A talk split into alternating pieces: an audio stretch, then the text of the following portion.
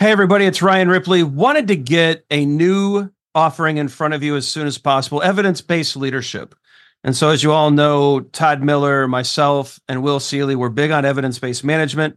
We want to apply it to the leadership space. We all know that modern managers face complex challenges every day.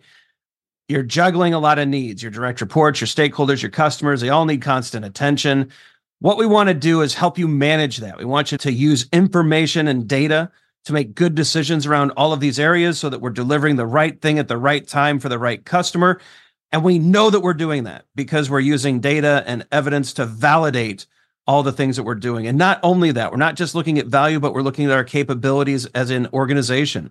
Can we deliver on time? Can we innovate effectively? Do we have too much tech debt? Do we have too many things in process? Are we unable to deliver when the market demands that we do? We look at all of these things with evidence based management. We merge that into a leadership uh, mindset and lens, and we enable you to make new and better decisions repeatedly based off of the data that you're collecting within your organization. It's exciting stuff. We hope you can join us. Visit agileforhumans.com forward slash EBL course. Join us in one of these offerings. We think you're going to love it. Hope you can join us. Use Agile for Humans, the number four to take another 15% off of this course. And uh, we can't wait to see you there. We have a LinkedIn user asking Is it an option to kick off with shorter sprints in order to learn faster? Of course. Sprint length is just a planning horizon. You can decide to start your Scrum initiatives with one day, one week, two week, three week, four week sprints. You got to keep it under a month, right? So that is the guidance from the Scrum guidance. We keep it under a month, but the sprint length is your planning horizon. There's no right or wrong sprint length. There's no standard, right? Everyone says, or we run into this quite a bit. Two weeks is the right sprint length. Says who? It's uh, it's totally up to the team and the organization to decide how long can we go without feedback? How long is it safe to go without feedback from a customer?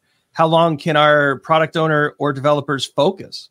Right? How stable is our product backlog? All of these considerations come into play uh, as we're picking a sprint length. And so, can you start shorter? Absolutely. Todd often will start teams with a shorter rather than longer sprint length just to make some of the pain points of their process be really felt so that we can get to the root of what's holding us back.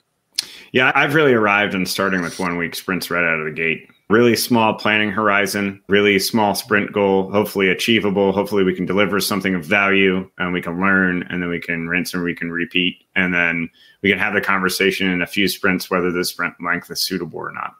So I, I've really, I've really arrived on really liking that, but there's going to be context where that doesn't work, right? So that's where my head has been at. As So long as an increment can be done at the end of one week, because that's something that we want to get into a habit of. Cool. Thanks for that question. LinkedIn.